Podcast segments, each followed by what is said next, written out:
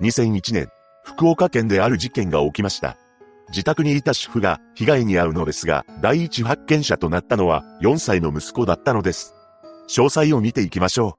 う。後に、本件で被害者となる関岡晴美さんは、福岡県北九州市若松区に住んでいました。晴美さんは事件当時34歳の主婦であり、夫と共に8歳の長女、4歳の長男の4人で暮らしていたそうです。彼女は明るく親切な性格で、長男が通う幼稚園の保護者たちの間でも、評判のいい女性として知られていました。また、はるみさんは自身の母親に対し、お母さんの老後は私がいるから大丈夫だよ、と話してくれるなど、とても優しい心を持った人物だったのです。そんな誰からも好かれるような人柄のはるみさんが突然事件に巻き込まれてしまいます。事件当日となる2001年6月29日、金曜日、この日の天気を確認すると、一日を通して雨が降っていました。はるみさんはいつも通り、会社に出勤する夫を見送り、また、幼稚園に通う長男も見送っています。これは午前8時頃のことだったようで、行ってらっしゃい、と笑顔で長男を見送る姿が目撃されていました。その後、長男が幼稚園から帰宅する時間がやってきます。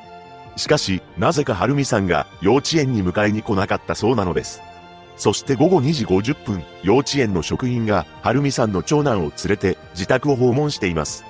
チャイムを押しても返事がなかったのか、自宅に入っていくと、とんでもない光景が広がっていたのです。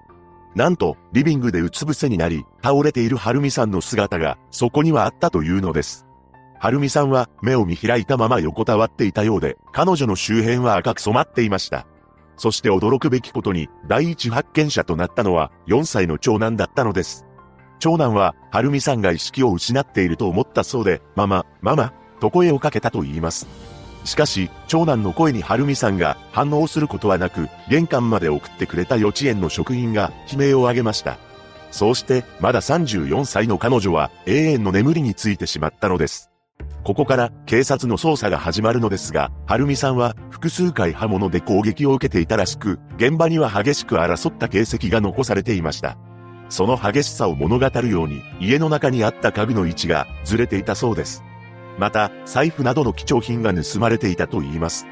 はるみさんは必要に刃物で攻撃を受け続けた状況であったため、強い恨みを持つ人物による犯行の可能性が挙げられ、金銭も奪われていることから、お金に関するトラブルも考えられました。しかし、はるみさんには、そうした金銭トラブルは一切なかったのです。その後捜査が進む中で、新たな事実が発覚します。というのも、事件当日の6月29日、午前11時頃、はるみさんの自宅から3キロほど離れた商業施設のキャッシュディスペンサーで、はるみさんのクレジットカードを使用して、現金が引き出されていたというのです。この商業施設は、事件当時は大英水巻店であり、その後、イオン水巻店となり、現在は解体されて新しくライフガーデン水巻という複合施設が建設されています。そしてはるみさんのカードを使って引き出された金額はおよそ50万円であり、設置されていた防犯カメラに犯人が引き出す様子が残っていたのです。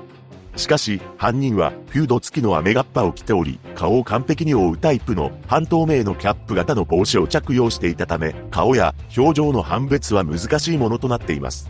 当日は一日を通して天気が悪く、このような格好をしていても怪しく思われません。また、防犯カメラの映像では、犯人が着用している雨がっぱは黒っぽく見えますが、これは白色だそうです。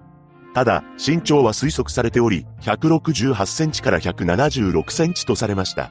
この犯人は、現金を引き出す際、暗証番号を2回間違えて入力しており、一度店を出た上で再び入店し、3回目でようやく成功しています。当初の報道の中には、犯人は男、とする記載もありましたが、現在は、性別不明と表記されているため、はるみさんの自宅や、防犯カメラの映像から、犯人の性別を特定する証拠が残っていないものだと思われます。このように2回は失敗しているものの、3回目で正確な暗証番号を導き出し、現金を引き出していることから、身内による犯行も視野に入れて、捜査を開始しました。しかし、犯行時間とされる午前8時半頃から午前11時頃は家族全員にアリバイがあり、警察は家族の犯行は考えられないと判断しています。そして現場には重要な手がかりがもう一つ残されていました。それは犯人のものと思われる足跡であり、土足で忍び込んでいることが分かっています。この足跡のサイズは25.5センチから26センチで、青と茶色のツートンカラーのトレッキングシューズだそうです。ちなみにトレッキングシューズとは、軽く整備された山道を長時間歩く時に向いている軽登山向けのアイテムです。ただ、犯行に使用された刃物などの証拠品は見つかっておらず、はるみさんが犯人と争った際の物音に関しても、近隣住民は気づきませんでした。その後捜査は難航し、2015年から2017年にかけて、有力情報の提供者に、懸賞金が支払われる捜査特別報奨金制度の対象となりましたが、未解決のままとなっており、現在まで、延べ約10万8000人の捜査員を投入しています。ここからは、本件に関する謎と真相について考察していきたいのですが、犯人は、最初から強盗目的だったのだと感じます。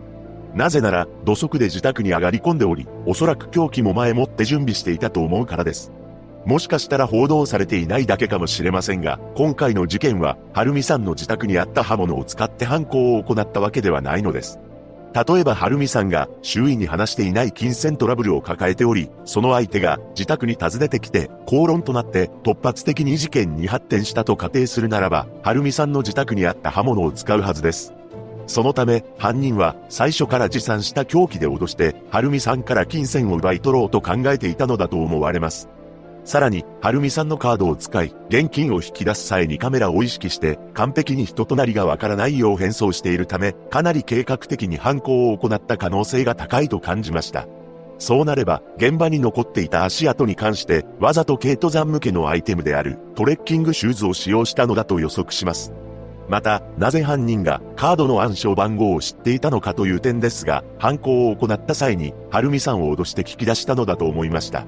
ただ、犯人は2度暗証番号の入力に失敗し、3回目で成功しています。これは単に焦っていたのか、または、はるみさんから聞き出した暗証番号を聞き間違えていたのかもしれません。そして一旦お店を出ているため、その間に駐車場に停めている車の中で、はるみさんの財布から身分証などを確認し、正確な番号を予測して、3回目でようやく引き出せたという推測もできます。とはいえ、犯人の年齢や性別も不明であり、現場に犯人らしき DNA も残っておらず、目撃情報もないことから、事件を起こした人物の特定は難しい状況となっているのです。事件後、残された長女と長男を育てるため、自宅には、はるみさんの母親が一緒に住むことになったのですが、心ない言葉を浴びせられたこともあったそうです。実際、長男を公園で遊ばせている時に、通りがかりの人に、はるみさんのことを忘れたんですかなどと言われたこともありました。そんな中、長女ははるみさんの母親に、次の言葉をかけてくれたそうです。おばあちゃんの心の中には、ママがいるでしょ？私と弟の心の中にもママがいてくれるから頑張っていこう。ママといつも一緒だよ。こうして孫たちに支えられながら、はるみさんの母親は立派に長女と長男を育て上げ、約8年前から各地で講演活動をしているそうです。また活動の中で次のように語りました。はるみに代わって悔しさを伝え続ければ事件を思い出してもらえる。娘の事件に直接関係ないことでも連絡してください。事件を風化させず、情報提供につなげたい。事件から21年以上が経過した現在、福岡県警察本部捜査第一課はホームページ上で情報提供を求めています。事件は2001年6月29日、福岡県北九州市若松区青葉台南1丁目で発生しており、犯人の特徴として身長は168センチから176センチ、足のサイズは25.5センチから26センチとされています。関岡晴美さんのご冥福をお祈りするとともに、一刻も早い事件解決を願うばかりです。